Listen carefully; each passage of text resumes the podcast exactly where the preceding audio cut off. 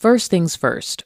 When a social media company removes posts by a specific user, or even in the case of the former President Donald Trump, removes a user altogether, it is not a First Amendment issue.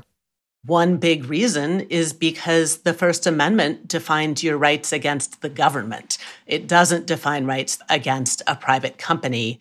Daphne Keller, who spoke to NPR this past week, is the platform regulation director at the Stanford Cyber Policy Center. There have been more than 30 lawsuits in the US by users saying they have a right to speak on platforms and demanding that platforms reinstate them. And the platforms always win those cases. Basically, the government can't silence your ability to say almost anything you want on a public street corner, but a private company can silence your ability to say whatever you want on a platform they created. Because the platforms themselves have their own First Amendment rights to set editorial policy and decide what to take down.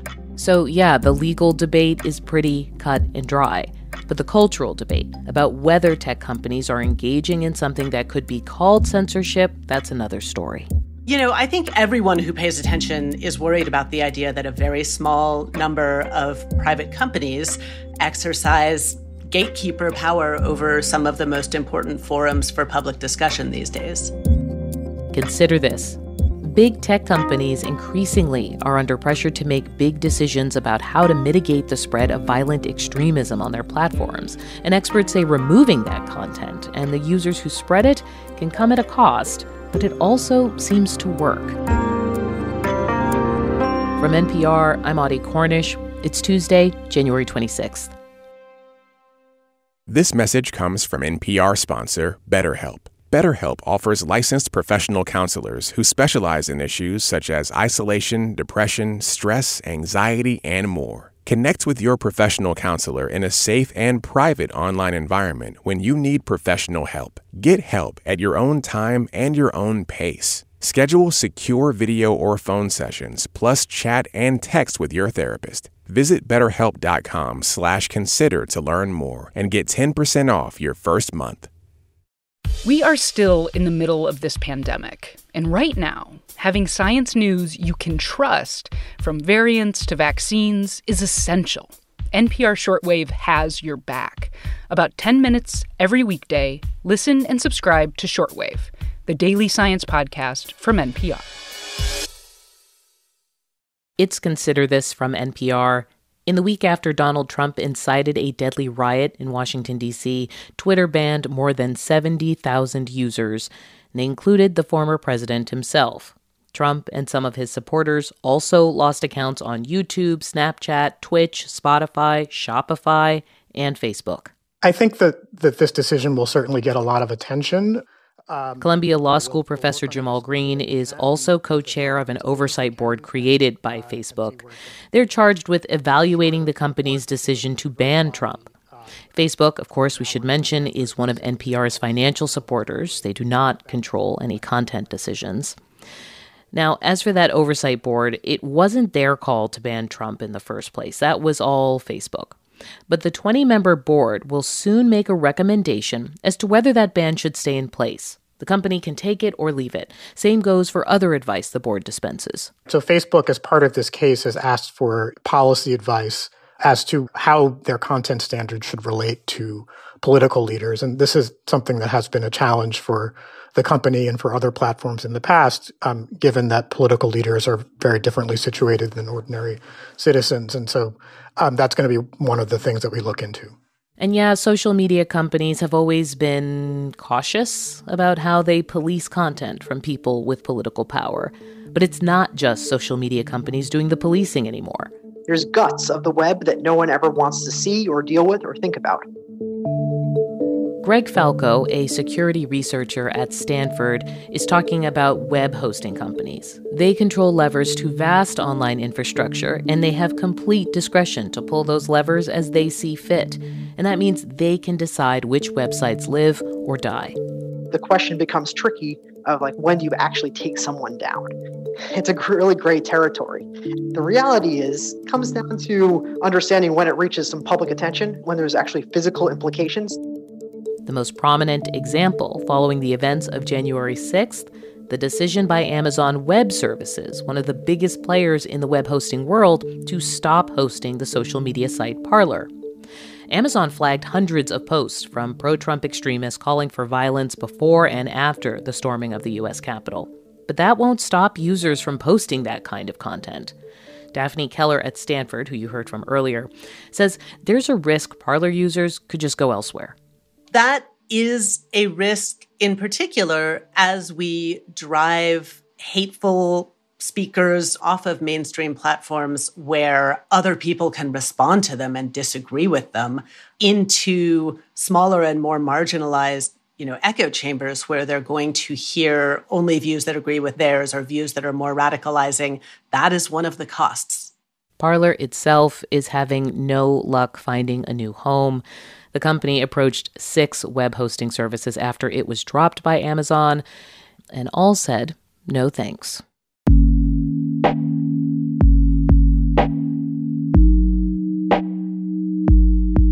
Back to those bans put in place by big social media sites. In the week following the president's widespread deplatforming on January 8th, a company called Zignal Labs found that misinformation across a few big social sites, including Facebook and Twitter, dropped 73%. I think we just need to add some context to that. Um, That's University of Washington professor Kate Starbird. She researches misinformation on the internet. What um, Zignal Labs did was they took a measure of misinformation that was essentially just looking at keywords related to claims of election fraud, and they looked at one week compared to the week before. And um, a couple of things happened that were different from one week to the next, and that the suspension of Donald Trump's account probably made a difference, but it's hard to attribute all of that difference to just that one suspension because 70,000 other accounts were taken out of the system. Now, that doesn't mean she thinks deplatforming isn't effective in slowing the flow of misinformation, at least in the short term. We spoke about whether it can work in the long term as well. I have a sense that, it, that it'll have short term impact for sure. What happens in the long term, I think, is something we don't yet know the answer to. My expectation will be that if those suspensions stay in place and if that vacuum isn't filled by others spreading misinformation, and if the platforms can do a better job of not letting those networks build themselves back in, that there will be a long term benefit to the platforms that did the deplatforming. I'm asking because we're also seeing those who promoted uh, the the violent uprising um, and who promoted QAnon conspiracies flock to other sites, Gab, Telegram, MeWe. Is the solution to deplatform these people kind of everywhere they go, or is it whack a mole? I mean, is it too big to get under control um, using this technique? Well, I think we're going to find that there are other platforms that don't mind those kinds of conversations and, in fact, are designed for those conversations. And if you consider sort of our values of freedom of speech and how those things work, as long as they're within the, the law and those platforms want to support that kind of speech, that'll be a, a choice they make. And perhaps we will see um, people that are, that are deplatformed elsewhere find these other platforms as a place where they can move to. But what that also does is it means that the conversations that are happening on these larger, more popular platforms, where in the last few years we've seen recruiting into these conversations, that recruiting won't be able to happen because those conversations won't be happening there. If this is a turning point, what are you going to be listening for that will give you the sense that it's a meaningful turning point? This is actually a really hard question because the research that we've been doing historically has been focused on publicly available data. And what's, what would happen if this is a turning point is our research methods aren't going to be as useful anymore because the content is going to go into other places. Um, and so f- for me, it's actually to see, you know, in our research community, are the folks that are studying these sort of long tail platforms that are, you know, edgier, the alt tech platforms, are they the ones that are busiest right now? And, and when that happens, we can see that, that a turning point happened. And what that means for society, I don't think we know yet. You know, we're still going to have struggle with some of these technology based toxicities, but they're going to shift where they're at. That's Kate Starbird at the University of Washington. As we mentioned, new alternatives to Facebook and Twitter, companies like Gab, Telegram, and MeWe are gaining new users by the millions. But those companies have less experience moderating content than their larger, more established competitors. NPR tech correspondent Shannon Bond has been looking into how one of those platforms is responding to the new attention and the new challenges. It's a social network called MeWe. That's me and we, get it? And in the past few weeks, millions of people have signed up. In 2020, we went from 6 million to 12 million. And now we're already, it's the middle of January, and we're already over 15 and a half million. Mark Weinstein launched MeWe back in 2016 as an alternative to Facebook focused on privacy. That means MeWe doesn't harness users' data to sell ads or decide what content to show them. But privacy is not the only reason people are flocking to MeWe right now. Along with other smaller social networks like Gab and messaging apps like Telegram, it's become popular with Trump supporters who are disillusioned with Facebook and Twitter. Cindy Otis tracks online disinformation at the Alethea Group people are splintering off into these more fringe platforms that essentially have no content moderation or threat monitoring capability whatsoever. When Facebook banned groups for spreading false claims about election fraud and organizing Stop the Steal rallies, some sent their members to MeWe, Gab, and Parler, another alternative social app. Parler recently went down after Amazon refused to host it because there was too much violent content. Weinstein says MeWe is not Parler or Gab. For one thing, he says he's serious about putting limits on what people can say. I'm a firm believer in moderation. I don't like sites that are anything goes. I've been quoted saying I think they're disgusting. Good people right and left and middle can't handle anything goes. We don't want to be around hate speech. We don't want to be around violence inciters. MeWe does have rules, but they're more lax than Facebook and Twitter. The big platforms have banned the QAnon conspiracy, for example, a step MeWe has not taken. In fact, Weinstein accuses Facebook and Twitter of political censorship, which the companies deny. And I should note, Facebook is among NPR's financial supporters. MeWe says it removes content and accounts that violate its policies. But journalists and researchers have found things like right wing militias and discussions of shooting people in a Stop the Steal group on MeWe. And yes, you know, right now with the influx of people, look, social media is messy. Some bad actors get in all over the place. Look at Facebook, look at Twitter. I think we're much more nimble than they are. Weinstein is hiring more moderators for his trust and safety team, currently under 100 people.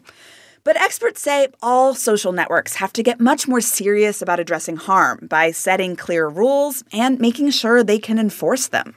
Megan Squire of Elon University studies online extremists. I think we all still treat social media companies like they're this inexpensive startup, but maybe they need to be treated more like starting an, an airplane company or a company that makes cars. I mean, you got to think about a seatbelt. She says the risk of not having strong online protections is clear. Just look at the insurrection at the Capitol. It's NPR's Shannon Bond. And additional reporting in this episode came from NPR business reporter Bobby Allyn. You're listening to Consider This from NPR. I'm Audie Cornish.